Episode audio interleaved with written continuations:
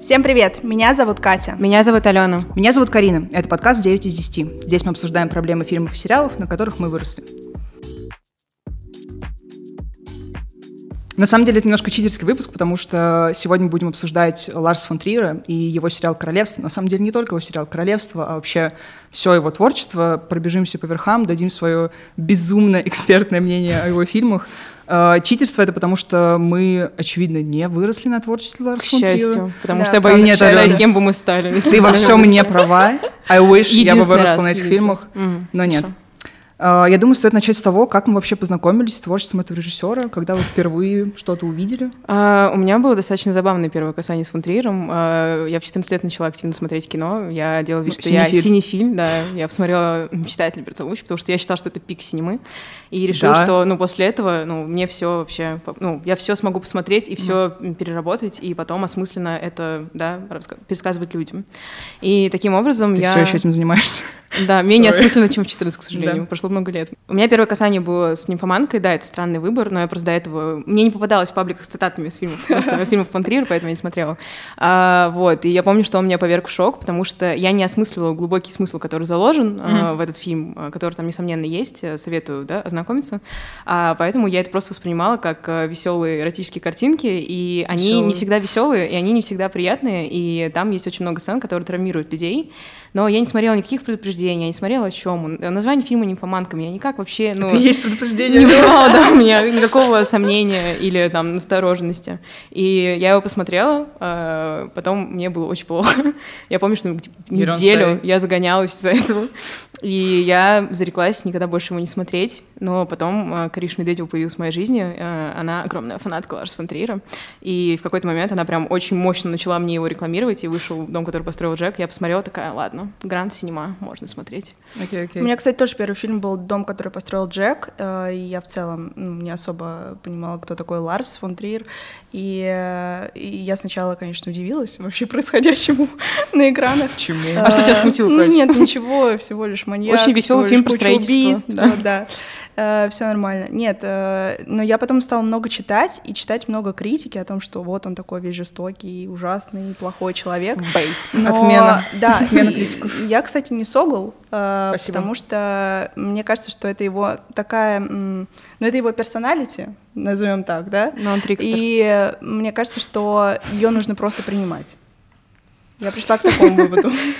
Принимай людей такими, какие они есть, даже если это Ларс фон Триер, и он снимает «Дом, который построил Джек». Не, я прям в деталях помню свое первое, как Алена говорит, касание с Ларс фон Триером. Но это тоже был «Дом, который построил Джек», и стояла у Гоголь-центра, я сейчас в деталях прямо пишу, потому что это очень важно, стояла у Гоголь-центра в декабре, такая вся на задумичах, такая, что же мне делать?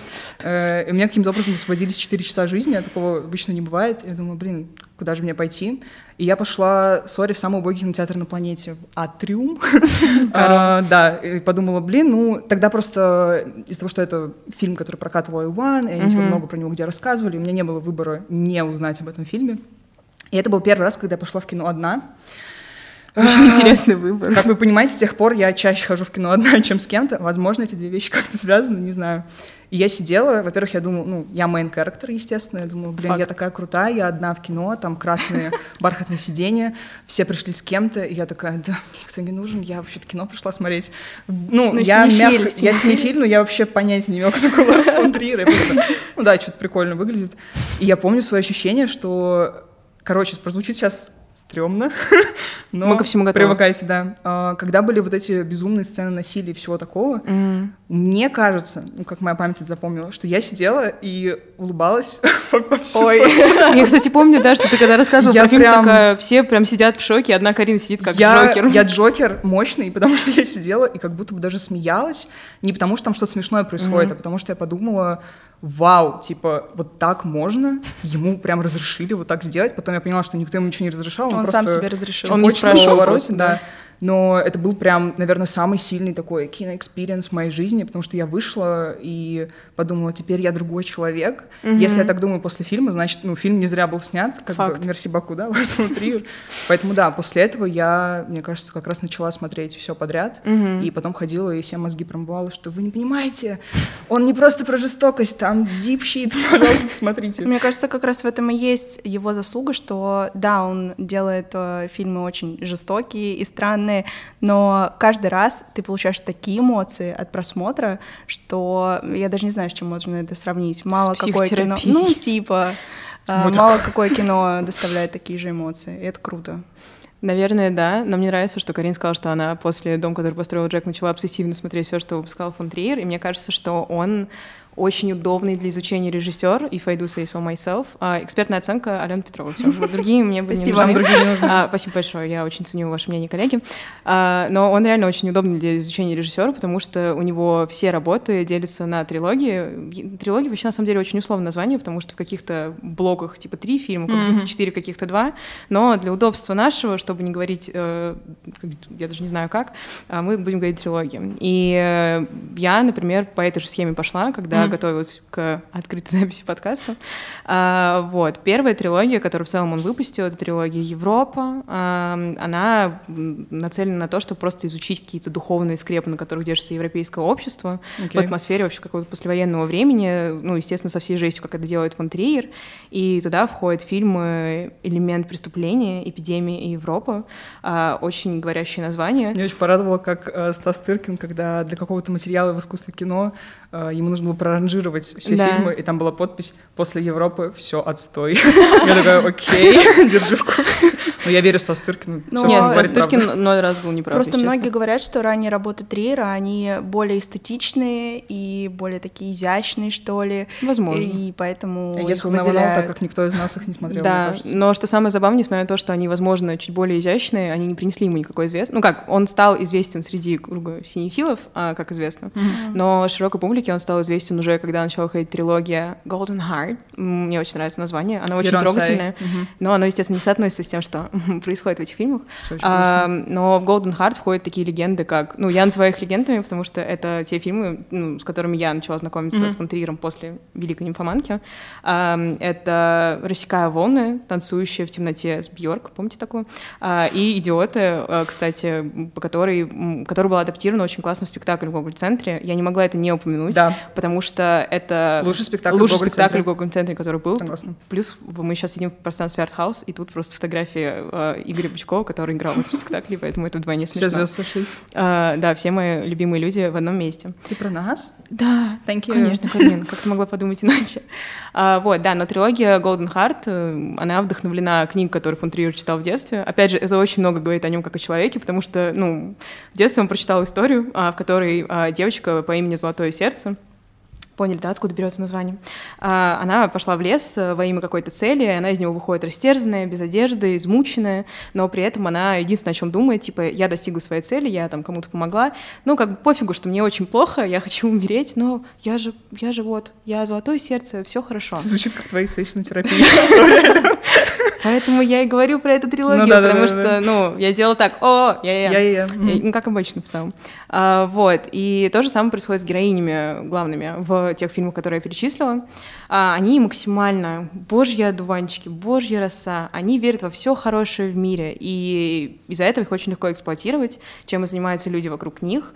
Например, да, в «Рассекая волны». Главная героиня, ее описывают как девушку, которая... У нее интеллект, как у ребенка, она очень доверчивая.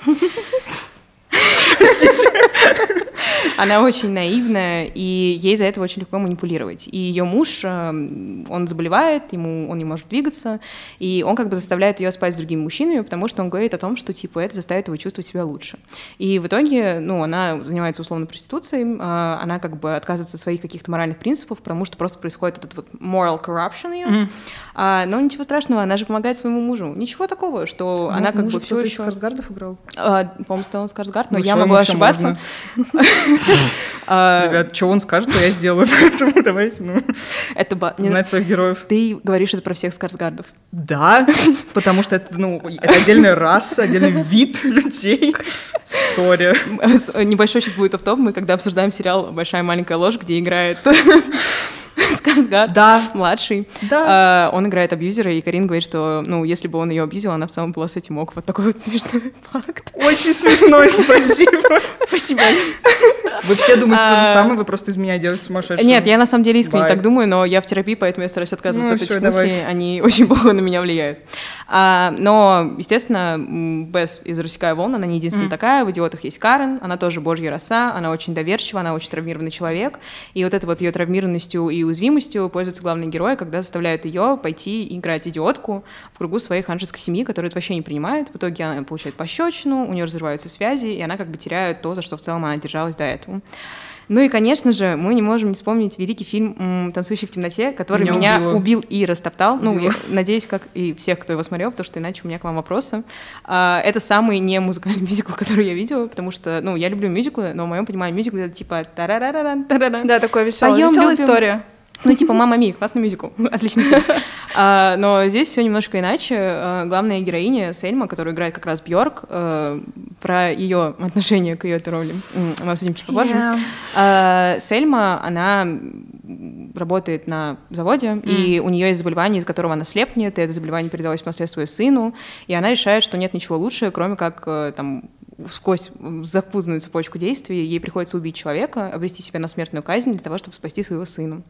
А вместо того, чтобы придумать какой-то, возможно, другой план, она об этом даже не думает. Она просто, сломя голову, несется в этот ад, и в итоге все заканчивается самой жестокой сценой на планете. Не буду спойлерить! О боже, никто же не слышал про фильм. 20 лет назад? Да. Нет, я прям жестко злилась, когда я его смотрела. Я не хотела залезть сюда, ударить ее по лицу и сказать, пожалуйста, сделай что-нибудь в своей жизни. Да. Но это вот эта классическая героиня, поэтому... Да, и что самое... для меня самое страшное, меня эти фильмы заставили задуматься о том, что я в целом вот эти люди, и если бы я была в этой ситуации, возможно, в менее гиперболизированной форме, я бы, наверное, занялась тем же самым, и там есть великие мысли о том, что, не может существовать невинности, безвиновности, чистоты, без грязи, и это подтверждают все эти главные героини, потому что они... Вот реально божьи одуванчики, ты когда на них смотришь, у них, во-первых, внешний вид всегда такой очень немножко инфантильный, детский. У них земля в иллюминаторе. У них земля в иллюминаторе, и они даже, когда проходят через все эти ужасные события, они все равно сохраняют себе эту детскость, но при этом они делают стрёмные вещи. И ты вот на это смотришь такой, ой... Я сейчас все про себя поняла, я поняла, почему меня так злят, потому что меня все эти люди злят по жизни. И поэтому, когда я просто начала смотреть все эти фильмы, я поняла, что на самом деле я ненавижу фон Триера, как я думала до этого. Я просто спровоцирована им, и я байтнулась на ту... Просто зеркало его так подставил. Да, и мне просто не нравится смотреть на себя в зеркало. Да, к сожалению, да. Но вот эта вот первая трилогия, с которой многие начинают свое знакомство, в целом, я не знаю, советую ли я начинать с этого, возможно, просто знакомьтесь с описанием фильмов, какие-то чуть менее травмирующие. Но если вам прям нравится травма, «Танцующий в темноте» — отличный выбор, советую. Нет, «Рассекая волны» же как раз получил ветвь, правильно? Ветвь. Пальмовую. «Танцующий в темноте» стала триумфатором Каннского кинофестиваля, но там было столько скандалов. Душноты. Там было столько скандалов, что как будто... Это к тому, что можно все равно начать с этого фильма, с учетом того, что он имеет награды, и он все равно классный. Это тоже такой questionable момент, потому что, мне кажется, вещи, которые выигрывают в Каннах, я уверена, что это прям массовый зритель. Да. А, минутка снобизма, я смотрю их, но вы постригитесь, потому что мало ли. Мы на таком уровне просто киноразвития, что мы можем. Предыдущий выпуск «Классный мюзикл». Я сейчас, ребят, аккуратнее, там «Каннская ветвь». Да, «Классный мюзикл» тоже где-то в глубине души просто забыли отправить. Там билборд 200, он был как условие. Конечно, да. Окей. Тогда давайте про следующий цикл. Это «Страна возможностей», и он посвящен Америке. Да. Это на самом деле интересная история, потому что фон Триер никогда не был в Америке, в целом не собирается, потому что у него есть фобия путешествий, он никогда не летал на самолете, и ему даже тяжело... Эко-френдли. Можно и так сказать. А может на поезде доехать?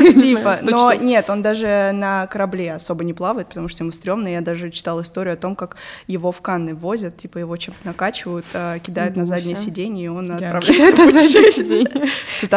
Это цитата, давай так. Класс. Да, в общем, в эту, на самом деле, дилогию, потому что третий фильм не был снят, входят Догвиль, входят Вашингтон, который как раз-таки не сняли, и правильное название Миндервиль. Мандерлея. Ставь лайки. Мандерлей. Да, спасибо. Но, возможно, я тоже смогу. Да. Там, где Брайан Далсхоу. Да, в общем, это фильмы, которые поднимают вопросы, опять же, о добре и зле, об Америке, о рабовладении. И Догвиль, наверное, самый известный из них всех, потому что многие считают его в целом одним из лучших фильмов. Я не права. Реально? Ты считаешь лучшим? Да. И я тоже. Это один из 4 фильмов, который у меня на Кинопоиске 10 из 10 стоит. О, вау. Это вообще-то очень почетное место. Ну, как вы поняли, там всего 4 фильма. Блин, ну это много о тебе говорит. Да. Скажи спасибо, что не Меланхолия. Да, там такой сюжет, что есть беглянка Грейс, она бежит от мафии, попадает в город, горожане ее как бы принимают, но взамен они требуют от нее каких-то действий, и с каждым разом они требуют все больше и больше, и, в общем, в конце задается вопрос, вот, что такое добро и зло. Давайте так, тест на личность. Когда она сидит в машине и говорит, сожгите весь город, ваши эмоции. Она права. Все, спасибо. Продолжаем. Особенность этого фильма, на самом деле, в том, что он построен как театральная такая постановка. Это лучше, что я видела. Да, это правда. Представьте, что просто есть какое-то пространство, расчерченное мелом или краской на какие-то зоны, и там нет декораций, там нет домов, там нет, по сути, ничего, кроме людей, которые в этих зонах... Кроме великой актерской игры. Да, актерской игры людей, которые создают как бы эти декорации самостоятельно. И это действительно очень интересно, это действительно, наверное, особенный фильм для Триера. Меня просто испугало, что я верила в декорации в Догвилле больше, чем типа в других фильмах. Да, это правда, и его точно стоит увидеть. Она. Спасибо. Вы дали. Точно стоит, ну прям да. Спасибо. Но, что интересно, за Догвилле он ничего не получил, как и... Наш почет и уважение, в смысле, 10 из 10 на какой-то как и за Мендерлей, и, в общем, до Вашингтона у него даже сил не было дойти, потому что, на самом деле, да, он просто погрузился в депру, и ему стало просто плохо, грустно, и вообще все не так, поэтому вот...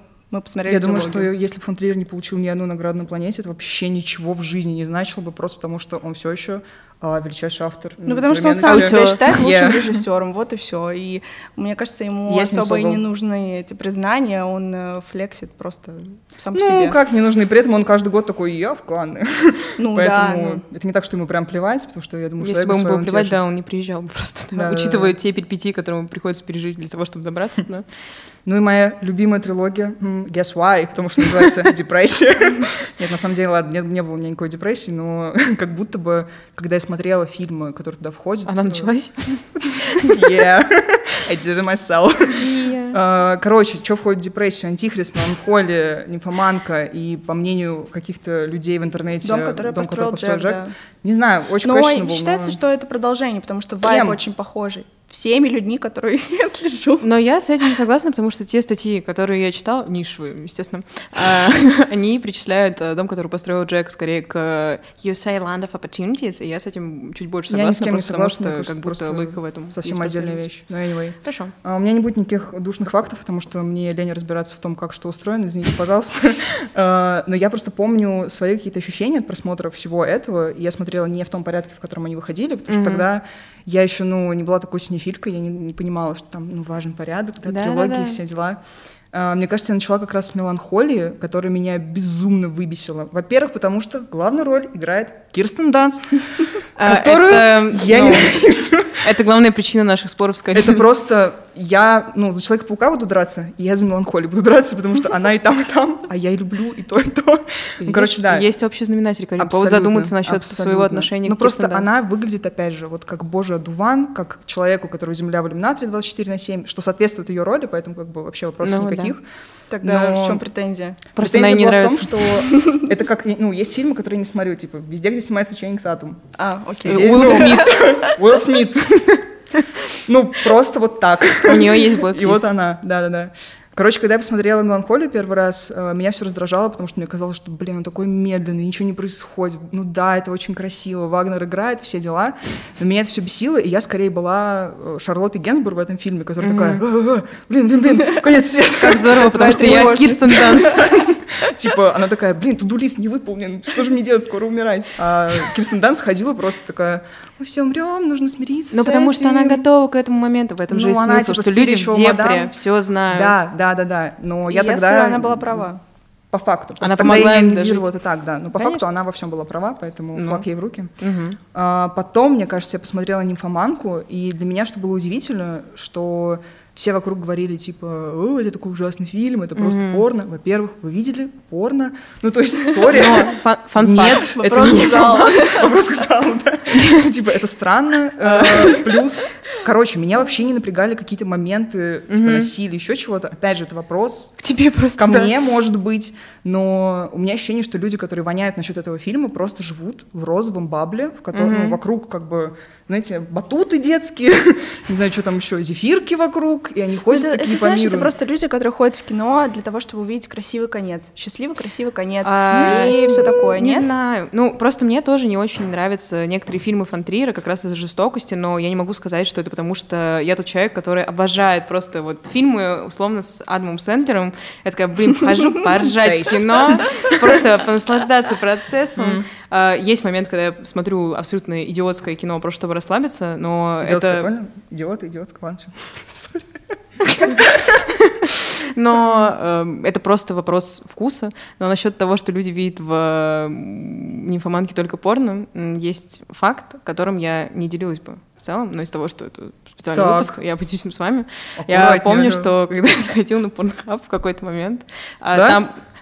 Ага. 18+. Там была «Нимфоманка», весь фильм, причем 4 часа целиком. Это, ну, но там, ну, вот это вот эмоции, знаете, где руки друг к другу жмут? Да. Вот он и Гаспар Ноэ, «Любовь», они там вдвоем в одной категории находятся. Категория синефиль. Уважаю. Да, категория синефиль для тех, кто любит наслаждение. Ну, в общем... Не, ну просто, блин, короче, мне кажется, «Нимфоманка» — это скорее... Это вопрос того, кто что хочет, тот то и видит. Да, абсолютный факт. Потому что я смотрела и думала, блин, это просто история про бедную мадам, которая запуталась в своей голове, пытается как-то, ну, найти счастье, хоть в чем-то, такой буддийский вайб немножко. И это единственное, как она могла найти вот эту любовь, но она ее так и не находит. На самом деле очень иронично, что люди воспринимают «Нимфоманку» как порнофильм, потому что вся ее суть в том, что она как бы дестигматизирует процесс, ну, как бы ее обсессии с сексом, и, по сути, те люди, которые говорят, что типа, порно, это Стеллан Скарсгард, который в конце, ну, делает ровно то... Убило. Что, ну, Шарлотта Гензбург, ну, я не помню, как зовут всех героев, поэтому я просто актеров называю, вы все прекрасно понимаете визуально, кто это. Ну, как бы она их осуждает за это, и он такой в конце, я тут 4 часа сидел, ну и именно ладно. Поэтому мне кажется, что сейчас будет хот-тейк. Срочно. Ларс фон Триер, феминистический режиссер. Ну, я не знаю. Я понимаю, что это бред полный, что это на самом деле не так, но я к тому, что у него все вот эти героини, опять же, в «Танцующей в темноте», когда она всецело доверяется этому гоблину, а он такой... я знаю все твои слабые места, ударю прямо в них. И когда он ей говорит, отдай мои, типа, свои деньги, и умоляет его убить. Тут то же самое. Она ему 5 часов подряд изливает душу, говорит, меня всю жизнь, типа, используют, и вот это все. И он в конце такой, какая разница, я изнасилую тебя. Ты же спала со столькими мужчинами. Че типа, мэна трэш, вот что говорит Ларс фон Триер. Ну, Ларс фон Триер, такая великая мысль, никто никогда до... Он первый ее сказал. Я бы не называла его, конечно, феминистом, но очень, ну, да, очевидно, да, но просто многие критикуют его как раз за то, что он женоненавистник и все такое. И с этим реально можно поспорить. И то, что ты сказала, мне кажется, классно аргументирует эту позицию, что... Вот, ну, я одна, вот все остальные люди спорят. Мне кажется, что он просто достаточно равномерно распределяет роли, ну, в плане того, что... Ненависть к полам? Нет, как раз-таки у него нет ненависти, что просто одни наделены одними характеристиками, а другие другими. И ни мужчин, ни женщины, они не лучше друг друга, понимаете? У меня просто... Я согла, возможно, с этим аргументом, я просто не согла с тем, что это какая-то равная роль женщины в фильмах фон Триера, они всегда истерзанные жертвы. У него нет сильных персонажей, потому что женщины всегда подвергаются насилию. Даже Николь Кидман в «Догвиле» — это не типа она герлбоска какая-то, которая пришла, конечно, и такая, я дочка гангстера, сейчас я всех вас научу жить. Нет. Она человек, который прошел через круги ада, буквально, и разные формы насилия, и она просто настолько обозлилась, ее настолько травмировала, что она такая, ладно, я убью вас всех, просто потому что вы только этого заслуживаете. Поэтому, ну, можно говорить о том, что он проливает свет на какие-то важные социальные проблемы, но меня просто всегда смущает подача и то, через что проходит проходят герои. Это как... Блин, я хотела сказать про ЛГБТ-сообщество, в нашей стране это запрещено. Но, короче, это как истории про однополую любовь, которая в нашей стране запрещена. Детям нельзя слушать эту часть, да и взрослым тоже. Не дай бог, да. Уй! Но это как часто бывает, что ЛГБТ-персонажи, они самые травмированные, самые истерзанные, да. И это очень стрёмная репрезентация, точно так же, как у Триера. Я считаю эту репрезентацию стрёмной. Я не хочу себя ассоциировать с этими героинями. Просто это не так, что он репрезентирует женщин, нет такого? Но он пытается доказать людям, что женщины сильные, вот они подвергаются насилию, и вот какое общество ужасное, типа we live in society, спасибо огромное. Но просто из того, что, по сути, все его фильмы, у них прослеживается вот этот паттерн, меня это начинает смущать. Вот у меня скорее такой поинт. Ну, кроме королевства, в королевстве все чуть иначе. Там просто смешно. Там просто, да, там просто хихи, ха-ха.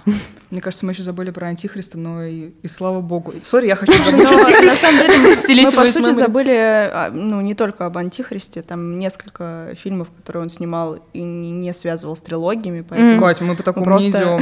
Это уже... Да, мы просто их немножко пропускаем, потому что сейчас говорим больше о структурности, но я думаю, что мы можем, на самом деле, перейти уже к королевству, потому что это то, в том числе, зачем мы это собрались здесь. Сериал, на самом деле, был снят как телевизионный проект, в общем, в 94-м, получается, да, пришли к нему, наверное, в 3-2 году, к Триеру пришло телевидение и сказала: слушай, хочешь снять сериальчик? Да, но он во многом согласился из-за денег на этот проект. Где он не прав. Где он не прав, я согласна. Но, и да. Первый сезон получился суперудачным. Он взорвал какие-то там рейтинги и был популярен не только в Дании, но и в Америке, сколько я это знаю. Я не знаю такой информации. Но второй сезон уже не был таким успешным, а третий, соответственно, вышел уже спустя 25, сколько? 28 лет, вот буквально на днях. Благодаря кинокомпании «Артхаус». 17 декабря на Кинопоиск HD. И на Окко. И на других стримингах, где есть фильм «Артхаус».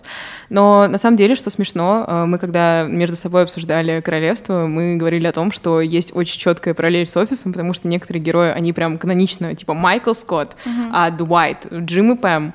И оказалось, что когда к фон Триеру...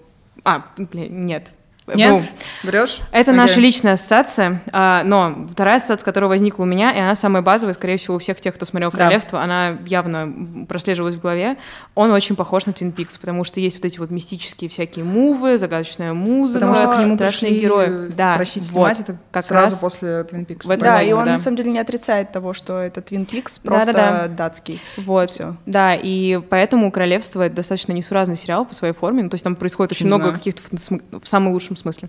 Много фантасмагоричных каких-то вещей и... Прости, каких? Фантасмагоричных. Я тебе потом в Google скину ссылку на словарь, посмотришь. Но там происходят странные вещи, и, по сути... Очень странные дела. Как меня убивают подводки на Кинопоиске. И ведем просто в курс дела, о чем вообще этот сериал. Мне кажется, я просто хотела подвести к одной гениальной мысли, но можете продолжать к описанию. Но просто и Twin Peaks, и «Королевство» — это насмешка над теми сериалами, которые выходили на телевидении в то время, и поэтому они такие странные. И типа поэтому... «Королевство» похоже на Twin Peaks, потому что у них просто была цель высмеять все то, что происходит, и показать, что существуют еще вот такие штуки, в которых может происходить все, что угодно, и люди все равно будут это смотреть. Спасибо, что пришли на мой TED-ток. Бай. Не знаю, мне показалось, что «Королевство» — это нормальный Twin Peaks. Потому что... Нормальный? Нет, типа, я очень люблю Twin Peaks, но он такой, нужно прям на вибрациях каких-то быть, чтобы понимать, что происходит, точнее, не понимать, но получать от этого удовольствие. Да, и в конце такой, ну нет, давай нет, Алена.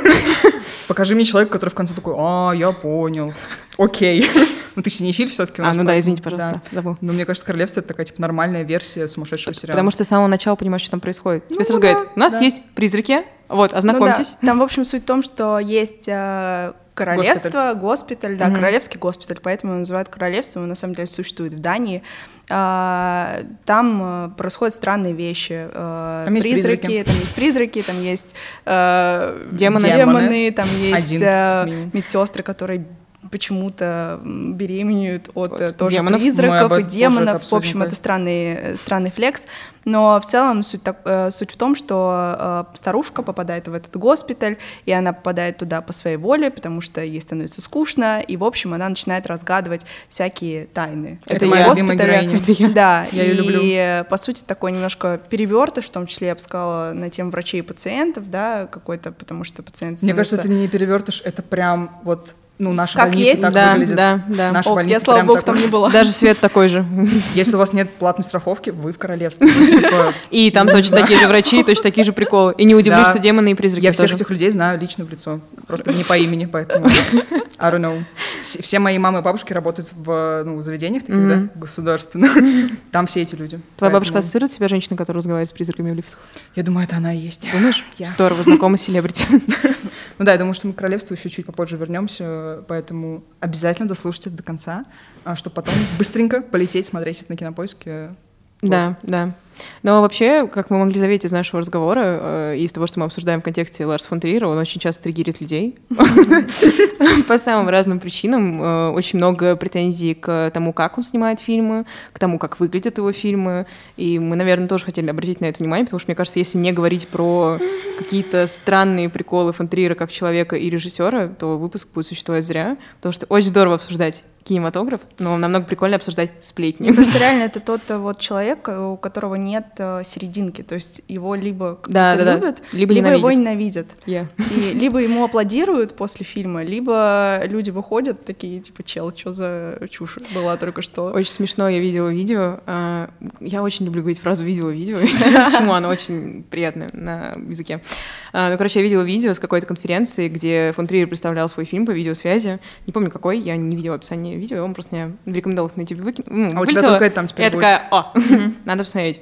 И там чел ему говорит что-то из разряда: блин, вы меня спровоцировали, мне очень плохо, довольны ли вы? И он такой: да, я доволен. Типа в этом и суть. Да, потому что это то, чем мы. Мне очень нравится, на самом деле, его мысль о том, что... кино должно вызывать эмоции, много эмоций, и типа ты должен чувствовать, что ты потратил деньги не зря после просмотренного фильма. Кино — это камешек в ботинке, который царапает твою подошву. Я ждала, чтобы кто-то это просмотрел. Это он сказал, да. Чё, где он не прав? В смысле? Я хочу книжку отдельно, пожалуйста, подарите мне на Новый год. Золотые. Да, золотые цитаты, где вот это вот камешек в ботинке, я не знаю, я его люблю. У меня есть процентовка того, за что я его люблю. И там цитаты? 10% это вот штуки всякие, потому что если мы заставили вас отвернуться от экрана, то мы выиграли. Я думаю, да, ты прав, ты прям... Да. Особенно вот цитата «Я нация», мне очень нравится, моя любимая. Это мы еще поговорим об этом. Ну, короче, да, по поводу претензий к фильмам, если честно, я когда искала вообще, что критики, ноунеймы какие-то из «Нью-Йорк Таймс» и все остальные, бабай. Да, просто рандомные люди. Абсолютно рандомные люди, я не знаю... Кому нужны их мнения? Ну, кому-то, видимо, кто заходит все еще на эти сайты, окей. На каждую эту претензию мне просто хотят сказать: и что дальше? Ну да. Сначала добейся. Во-первых, сначала добейся, иди с ними лучше. Во-вторых, всем плевать на твое мнение. В-третьих, Ларсу фон Триеру плевать на твое мнение. И мне, кстати говоря, плевать.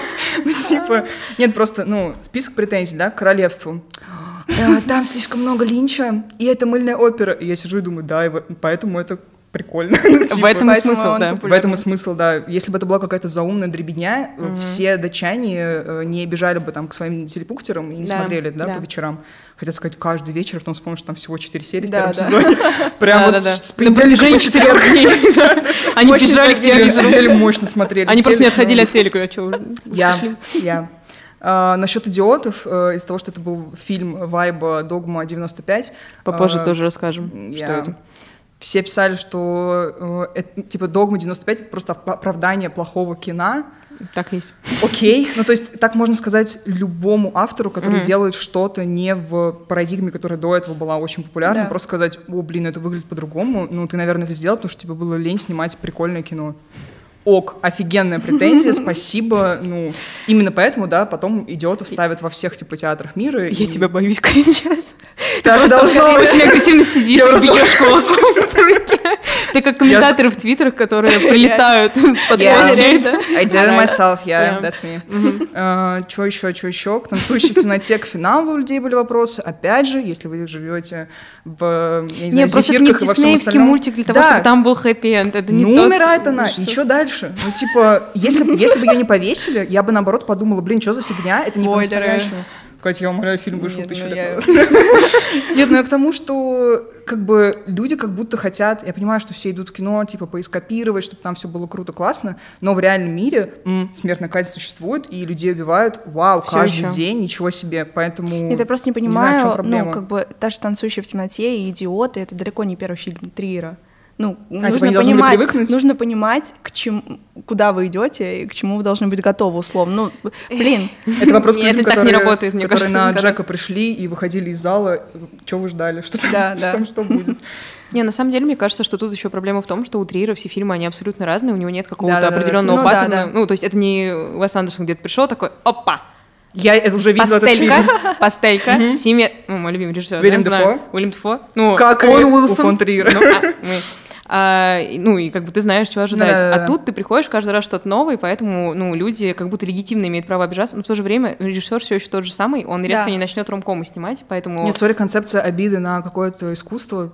Что?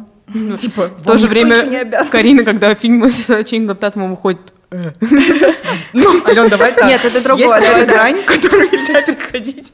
Это фильм с Ченнингом Татумом. Всё, ладно. Это другой подкаст будет. Я не могу. Мне очень тяжело. Короче, да, к Догвиль тоже были вопросы как раз к той театральности, о которой мы говорили. Опять же, у меня вопрос к этим вопросам. В чем проблема? Это, ну, типа, это выглядит свежо, это выглядит прикольно. Это не выглядит как еще 1000 других фильмов, которые ты смотрел. Опять же, просто для меня это было супер достоверно. Типа, я видела стены там, их там не было. Да, и когда стучали тоже в дверь, я такая, о, дерево, да. Правда, оно там есть. Поэтому, не знаю, я отрицаю вот это вот все. Мои любимые, да, претензии к «Антихристу» и к «Меланхолии». Поехали. Скучно. Ну, мои же вы сладкие. Ну, «Классный мюзикл», посмотрите. Ну... Это буквально комментарий моей мамы. Я начинала смотреть «Меланхолию» с мамой, она такая... Я, пожалуй, пойду. Тут как-то какой-то слайд-шоу. Потому что там в начале же, ну, вот эти долгие кадры, которые очень синематографичные, очень художественные. Мама такая, ну... Классическую музыку я и в другом месте послушать могу. Не, но при этом просто все россияне сидят и такие, да, Тарковский, шелестят деревья. И потом, типа, они смотрят «Антихрист» и такие, фу, блин, скучно. Йоу, это один и тот же фильм. Я дико извиняюсь. Ларс фон Триер, я тебя люблю, но как бы... Наверное, если бы я была режиссеркой, я бы тоже делала мощные отсылки на все, что я люблю, но... предъявлять претензии к одному и восхищаться другим, хотя это мощные омажи, ну, на те фильмы, типа на «Зеркало», на все остальное. Не знаю. Ну, все по фактам разбило сейчас. Спасибо большое. Thanks for coming to my TED Talk. Я вот последние 5 лет прям держала это в голове и такая... Ларс фон Триер поставит нам лайк, 5 звезд. Он запишет видео сообщение лично Карине, скажет, God bless. Давайте так, если я до конца жизни не успею с ним встретиться, я не знаю, что я с собой сделаю, потому что... Вот как бы, ну, есть два стула. BTS и Ларс фон Триер. Это вот 8 человек, которые мне нужно встретить в своей жизни. Все остальное меня вообще не интересует. 9, BTS же 8. Плохо. Нет, Алён, их там 7. Sorry. Он 8 из BTS. Friendship ended here. Но у меня, ну, я занимаю диаметрально противоположную позицию Карине. У нас должны быть какие-то роли в подкастах, у нас всегда есть полец. Давай так, это не в подкасте, Алён, это в жизни. Okay, I did myself. Ну, короче, Карина, как вы поняли, жесткая фанатка Ларса фон Триера, я ее боюсь, потому что она знает, где я живу, она придет меня сегодня я прям бить за это. Но есть некая критика. Аккуратнее. Ларс фон Триер. Angericious, аккуратнее. У меня ручки трясутся, я сейчас разговариваю с тобой. Ну, короче, очень многие, как мне кажется, справедливо говорят о том, что у Ларса фон Триера очень странные методы режиссерской работы и принуждение своих актеров испытывать очень негативные эмоции, которые впоследствии травмируют. Это было в «Идиотах», когда главную актрису заставляли думать о том, что ее сын, у которого операция на сердце, может не выжить. Ну, что просто эмоции шли у человека, слезки лились. Были некоторые, ну, правдивые, да, какие-то выражения лица. И потом, когда в финальной сцене, как раз где Карен получает пощечину, у героини пошла кровь. И вместо того, чтобы остановить съемку, Ларс фон Триер, гений нашего времени, в целом я разделяю эту позицию, он закричал типа «Догма! Кровь! Круто! Мы действуем по догме 95, для чего мы здесь сегодня собрались?» Но в этот момент, я когда это осмысляла, я такая, Тарантино тоже так делает, к нему никто претензий не предъявляет. Вот это вот Джанго освобожден, помните? Бьет рукой по столу, у него идет кровь, и Ди Каприо продолжает орать, как будто ничего не произошло. Но, с другой стороны, я не думаю, что там на бэке Тарантино кричал «Догма 95, продолжай!» Давай. Прям навряд ли. Страдай. Я думаю, здесь скорее вайб Ди Каприо, который... Да, он просто дуло, но это нормально. Мы уже привыкли к тому, что он дуло.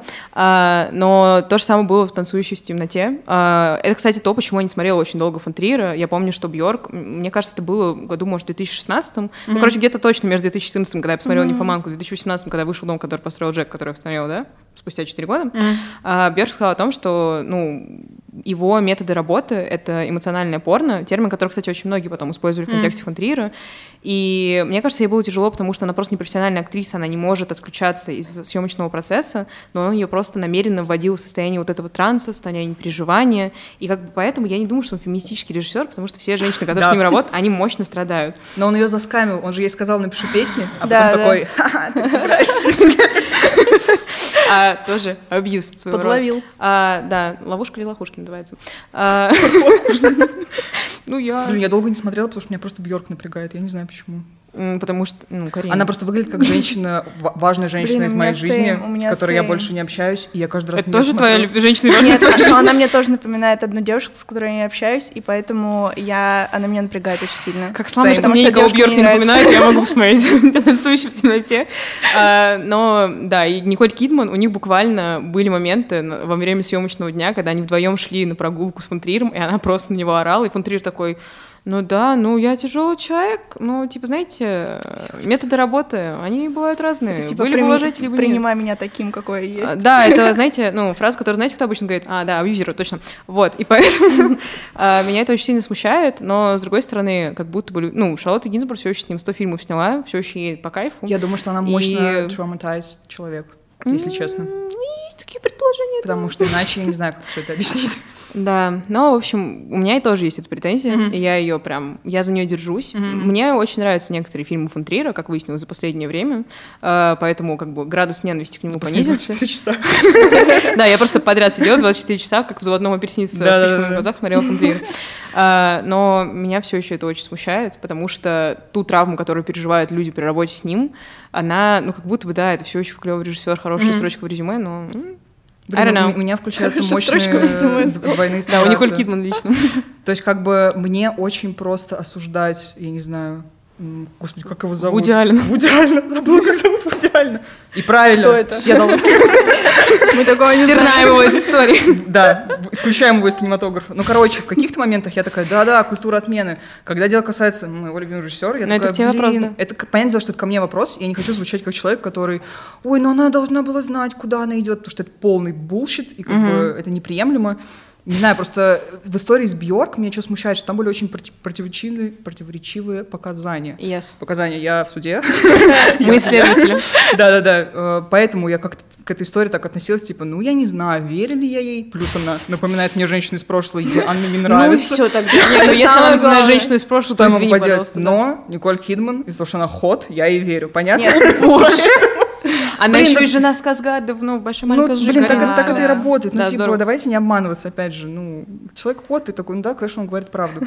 Поэтому ее показания я вроде как верю, но я все равно как будто спускаю ему какие-то вещи и такая, вот это я не вижу, вот здесь у меня вот фильм, вот так я его вижу, а его, вот эти вещи я не вижу. Поэтому мне кажется, должно смущать людей то, что когда вышел «Дом, который построил Джек», он такой, да, я Джек.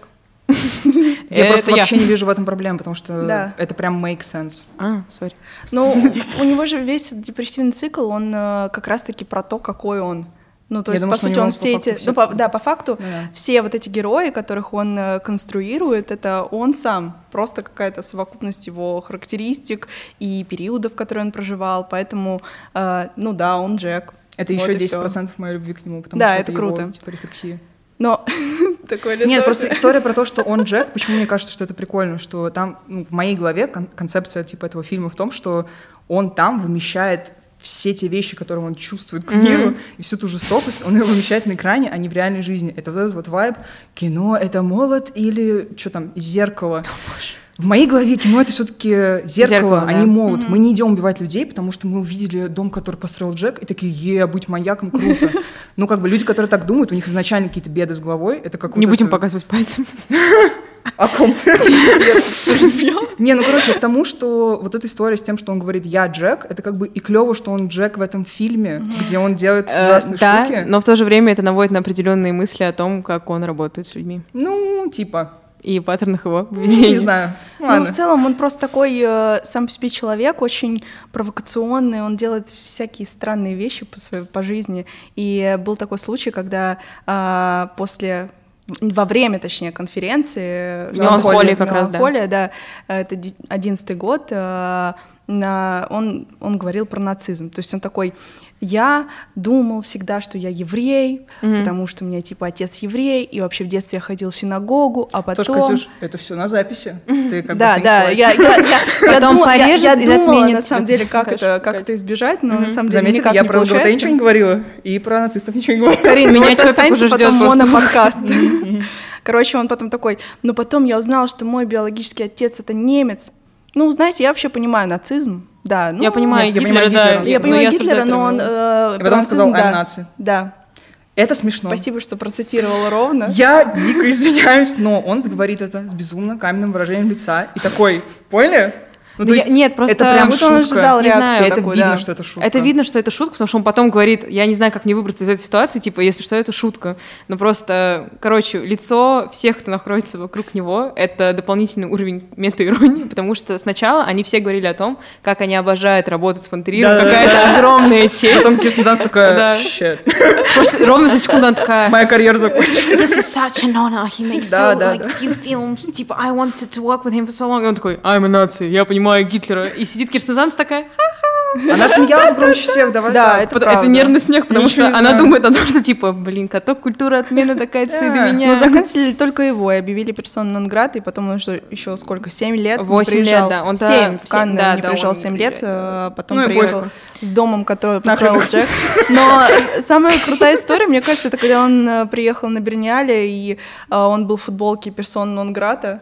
Это было круто. Не знаю, я ему ставлю за лайк. Я думаю, что он просто трикстер. И не просто плевать. Нет, он джокер, он прям жестко джокер. Я в следующий раз буду считать, сколько раз его назовут трикстером во всех материалах, которые я читала. Я просто много раз это видела. Каждый второй материал. Но это в России. Это в России называли его трикстером. Я такая, вау. Я ни разу не читала. Не, меня безумно раздражают просто эти статьи, когда...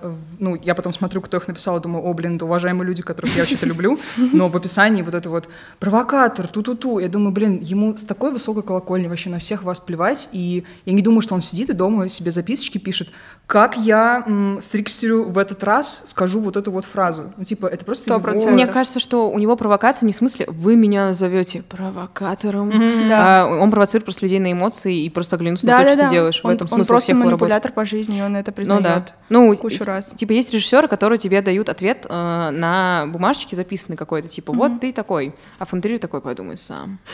Он потом даже сказал, кстати, что типа, ой, для меня это вообще гордость, что меня объявили персона нон грата, мне так нужно эти все... Так лузер говорит. Да. Он такой, это вообще впервые в истории произошло, так что я типа кручу всех. Да это просто смешно. Да, согласна. Была смешная статья на The Wire, по-моему, или где-то там в Америке вышла статья, и там написали, ну, если бы он это сказал в Америке, его бы уже, конечно, отменили, но из-за того, что это, типа, прогнившая Европа... В этом и ваша проблема. Это другой подкаст. Кошмар какой. Ну, насчет его влияния на мир, я не знаю. Не, слушай, тут сложно отрицать вообще то, что он не повлиял на киноиндустрию. Сложно, да. Типа, каждый знает о нем, каждый о нем говорит. Каждый в этой комнате. Каждый в этой комнате. Каждый в этой стране. Ну, правда, куча всего придумал, куча всего... Это просто так смешно звучит. Кино снимал. Вы знали такого? Слышали, может, интересно придумал? Но на самом деле... Нет, правда, прости, визуальный язык, не знаю, я обращаю внимание... Я обращаю небольшое внимание на визуал, и мне очень нравится, как он снимает, и, конечно же, в этом заслуга Тарковского, заслуга, да, ты так странно звучит. Именно вот эти штуки, где выверенное все, все очень да, красиво. Да, я, наоборот, статичные кадры и... Я антистедикам команда. А мне очень нравится, наоборот, вот эта эстетика. Я в команде камеры вот так повернута. Да, вот это вот. Ручная? Да. И мне плюс очень нравятся его отсылки к искусству, которые как раз-таки меланхолии прослеживаются. Это супер красиво. Плюс он тот чел, который в своих фильмах использует, назовем так, структуру. У него есть главы, у него есть какие-то это части. Это еще 10%, почему я люблю. Да, я и буду еще в курсе держать, есть история же про то, что некоторые его фильмы, по-моему, это в начале карьеры, он так снимал, начинается с какого-то гипноза или вот введения в ситуацию, таким образом, это тоже считается его как бы таким ходом. И, блин, ну... Прикольно. Круто. Неплохо придумал, хорошо устроился. Спасибо, Ларс. Не зря образование получил. Ничего не могу. Вот эта история про какую-то, мне кажется, опять же, в «Нимфоманке» этого очень много было, когда там много глав, и там такая литературоцентричность. То же самое, что и в «Догвиле», 9 глав. Да, не знаю, мне прям это очень нравится, потому что я обожаю такие штуки. Опять же, тот факт, что он все делит на трилогии, я такая, да, он тоже по списочкам. Да, наверное, лунамизирует. Но на самом деле главное, за что, наверное, стоит отметить Ларса фон Триера.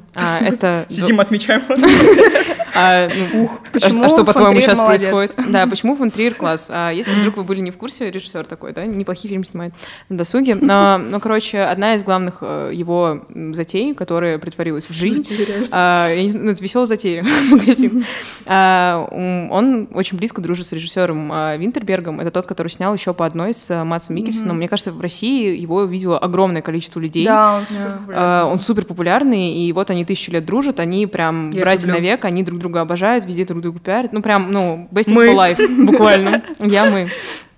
И в 95-м году, как раз после съемок «Королевства», где был очень ограниченный бюджет, Ларс фон Триер понял, что, ну, надо иногда вгонять себя в рамки для того, чтобы придумывать клевые идеи, и поэтому была создана «Догма-95». Это того, официальная чтобы... версия, да? Да, это прям это официальный факт. Потому что есть неофициальный, где, типа, у нас нет денег, и поэтому... У него просто уже на тот момент начали появляться бюджеты. Он просто, ну, страдающий аутер, как его называют, где он не трикстер. Это есть два стула. Аутер и трикстер. И вот там, где он страдающий аутер, там у него есть бюджеты, но... Ты говоришь на французском. Да, 0 слов по-французски. Я 0 дней французский в своей жизни, мне очень хочется. Да, но они придумали «Догма-95» для того, чтобы снимать фильмы по догме. Ты должен был принять пакт верности, короче. Там безумная какая-то процедура. И там еще в начале каждого фильма, который был снят по догме, это была вставка, да, сертификат какой-то выдавали, и вставка, типа, ой, это фильм. И что самое смешное, что есть 35 фильмов, которые получили официальный сертификат «Догмы». «Догма» существовала 10 лет, с 95 по 2005, но сертификат выдавали, ну, по 2003 году. Потом они запарились такие, мы создадим сейчас быстренько лендинг на сайтике. Антильдики. Викс.ком. И вы будете себе выдавать сертификаты сами. И там был прикол в том, что, ну, какие-то тупые американцы начали заходить на этот сайт, скидывать пустые файлы такие. Да, мы тоже не используем дополнительный свет, мы не придумываем какие-то хитрые схемы, мы просто сняли так, как чувствуем, и там пустой файл. Они считают, что это очень смешно, 0 человек посмеялось, прям, но прям это был... Ну, они, типа, решили обыграть их, но в итоге они остались такой American moment. Да, но при этом «Догма» оказала огромное влияние на датское кино, потому что, ну, датское кино стало в топе резко, и оказалось, что там есть классные режиссеры, и, о боже мой, Винтерберг, Ларс фон Триер, они снимают клевое кино и вышли на мировой уровень. И потом, ну, у многих появилась эта концепция, что не обязательно снимать голливудские блокбастеры с там сотни миллионов долларов в бюджет, можно просто взять камеру без стедикама, без собрать света, друзей. Да, и снимать новых идиотов с оргиями. Вот. И будет классно, и люди будут смотреть. Сори. Это уже детская порнография. Yeah, I did it myself. Ну, сейчас прикольная история, как он про эту догму рассказал миру, так скажем. Была какая-то пресс-конференция, Венеция, по-моему. Короче, что-то вот... Ну, что-то там в Европе. Ну, что-то синефильское. И он распечатал листочки красные. На этих красных листочках были пункты догмы, их, по-моему, 10. Да. И он просто взял и раскидал их в зал. Все. Круто. Знаете, кто он? Не поверите, трикстер. Слава богу, мы пришли к этому выводу. Нет, на самом деле он прям Джокер, потому что в Джокере, Темном рыцаре Нолана, да, есть сцены, где... Да, реально. Ой, как же плохо. их отсылки. Ну, мне кажется, вообще не надо быть синефилем, и не надо сидеть в зале Кан, чтобы, ну, почувствовать на себя влияние Ларса фон Триера. Ставь лайк, если у тебя поехала менталка, как только ты подсел на фон Триера. Мне даже не нужно было фон Триера, она просто заранее как-то Тоже факт. Но если как-то суммировать вообще все то, что мы сказали, мне кажется, по крайней мере для меня, фон Триер — это просто режиссер, который мощно заставляет тебя чувствовать чувства, которые ты не хочешь чувствовать, но надо, чтобы, опять же, не жить в мире зефирок и батутов детских. К счастью, Россия за нас решила, мы и так в нем живем. Слава богу! Сняли розовые очки, которые никогда не было. Они просто были сломаны с детства. Но вообще реально Триер в каждом фильме, что прикольно, его многие называют еще философом, так скажем. И он задает кучу вопросов, связанных с моралью, и вот это все. Напасенькать, как говорится. Да, и реально после каждого фильма или похода ты невольно задаешься этим вопросом, что такое добро, что такое зло, как вообще жить, да, и это круто, потому что мне кажется, что любой режиссер, который задает тебе вопрос, и после просмотра фильма, которого ты вообще думаешь, это круто, это сразу лайк. Спасибо. Ставим знак качества. Но еще меня что прикалывает, я не знаю, насколько это как бы универсальная вещь, и чувствуют ли так, да, все остальные люди. Нет, ты особенная. Я... Но, короче, вот эта история про то, что мы живем... We live in society. Не, ну просто мы живем в мире, в котором тебе нужно быть как бы правильным, тебе нужно говорить правильные вещи. Да. Я не знаю, не использовать всякие ужасные штуки, и близмы, сексизмы, гомофобизмы и все остальное. И как бы мощно поддерживаю. Ну, типа, я прям триггерюсь, когда люди это используют в реальной жизни и в своей голове вообще. Сейчас будет но. Я.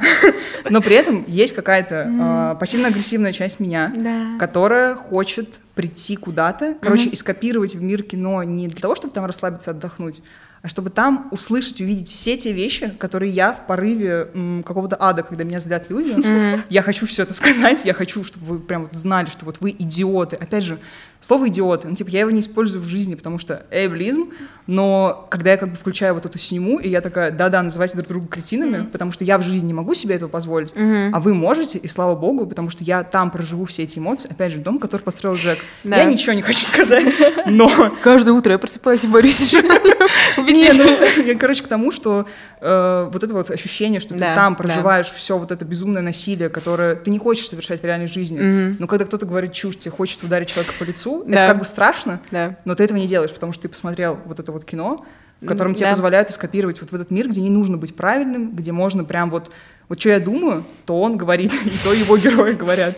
Поэтому ставлю мощный лайк за то, что я потрясающе спокойный и вообще миролюбивый, дружелюбный человек в реальном мире. Потому что это все я уже посмотрела, и я такая, ну я успокоилась. Это очень забавно, потому что есть два способа эскапизма, и точнее не эскапизма даже столько, сколько проживания жизни за счет каких-то персонажей.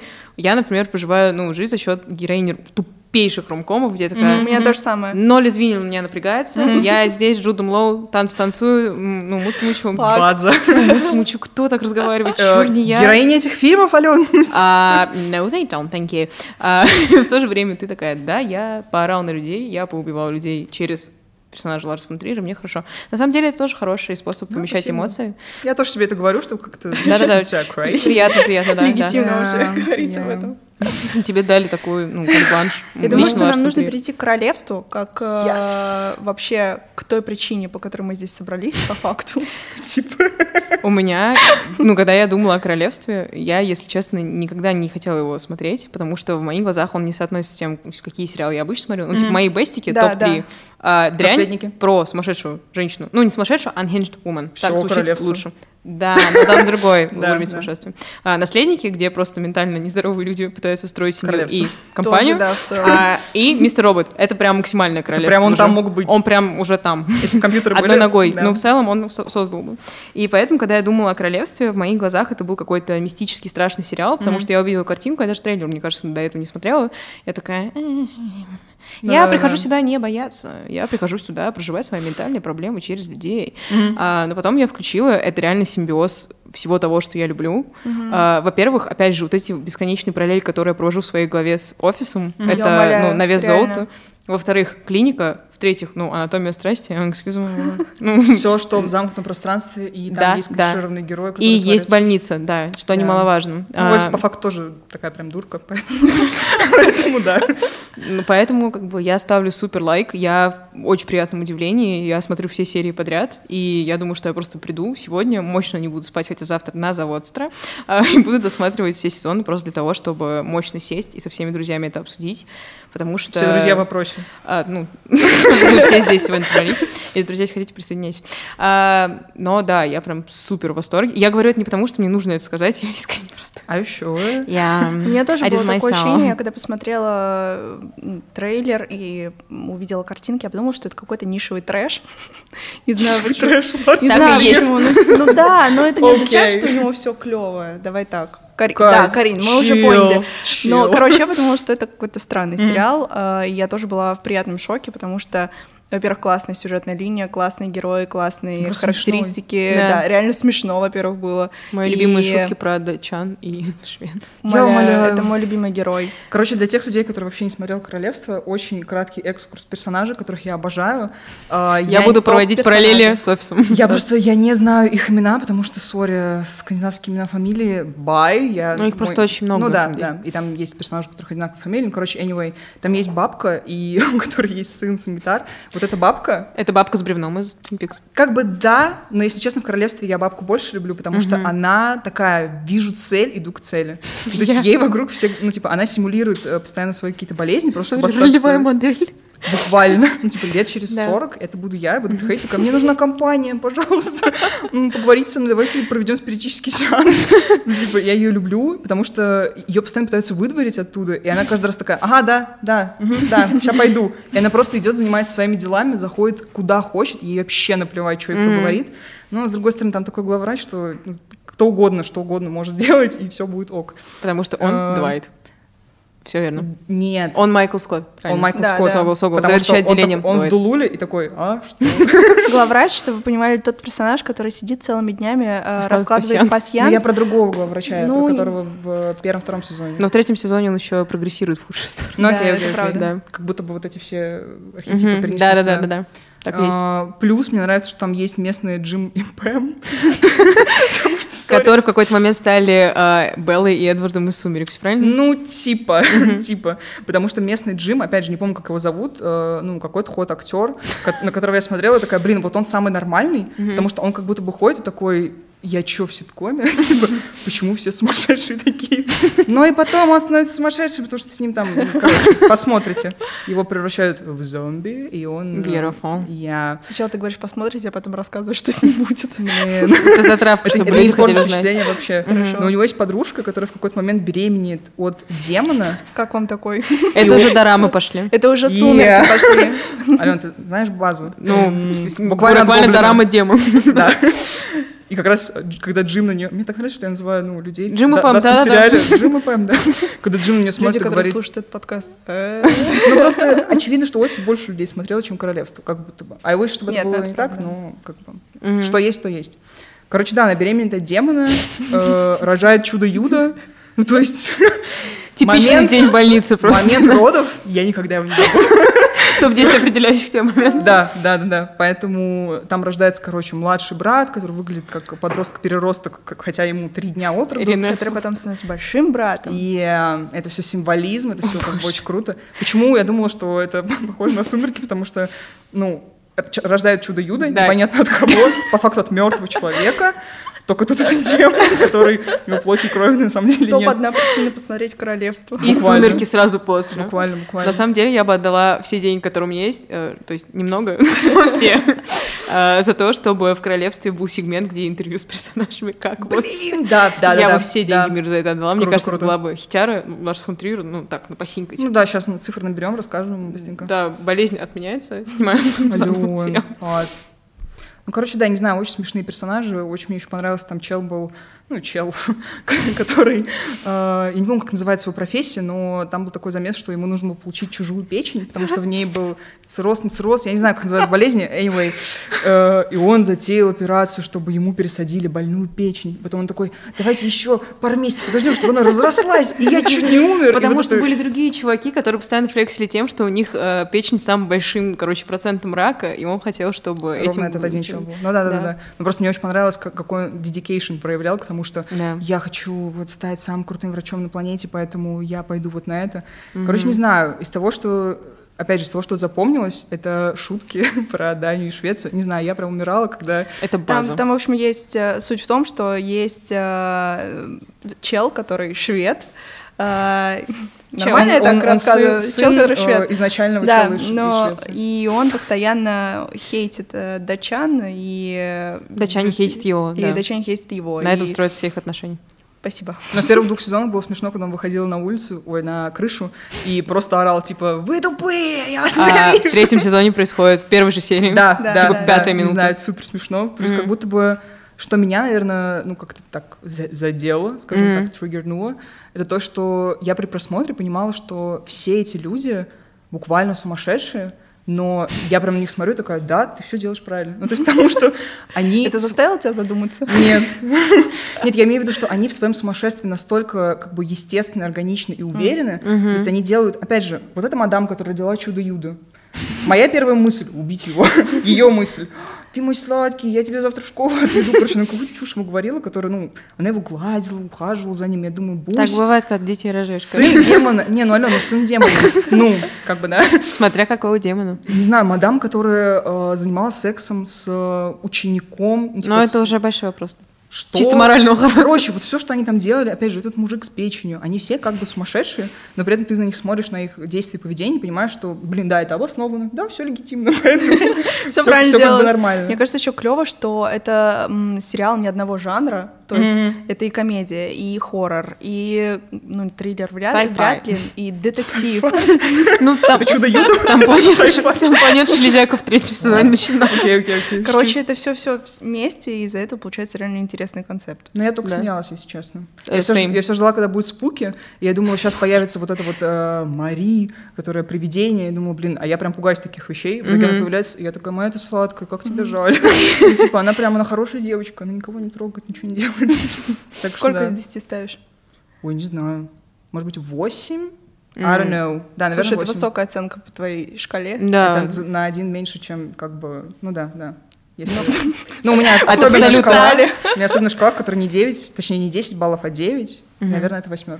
Потому что мне как будто там все нравится. Типа, и актеры, и вот как камера за ними двигается, или это поля. И то, что там 4 серии в сезоне. Да, это реально очень круто, потому что ты можешь посмотреть его за выходные и не растягивать на миллион лет. И потом ходить в лексике, что я посмотрела целый сериал.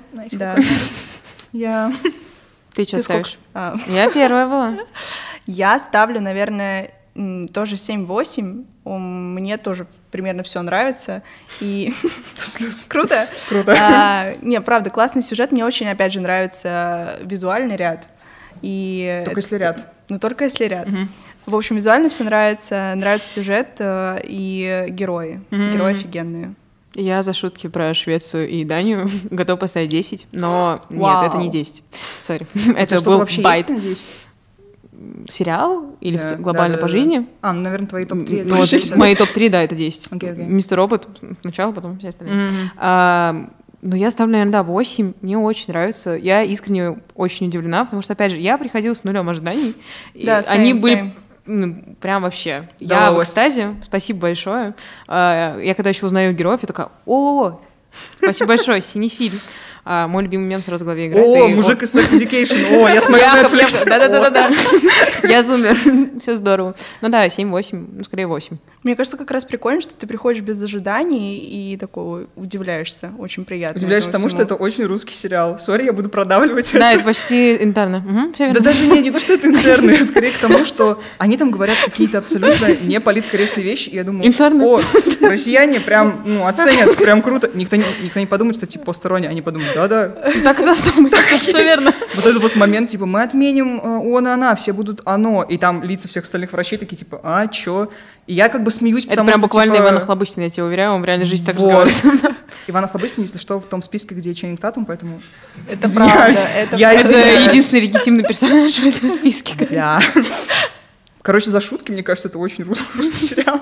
И за то, что, ну, я думаю, что наши больницы реально так и работают.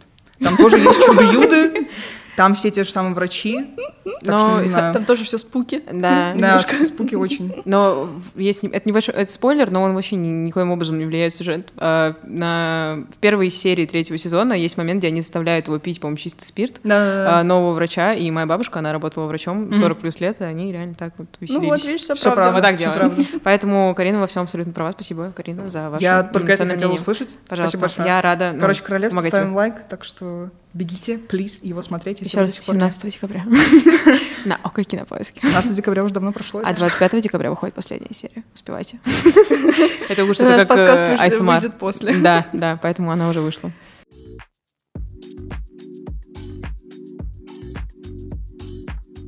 Спасибо огромное, что послушали этот выпуск. Ставьте лайки, пишите комментарии. Мы его записали благодаря нашим друзьям из Артхаус и при помощи наших друзей из подкаст-студии Толк, к которой мы недавно присоединились. Да, поэтому вуп-вуп.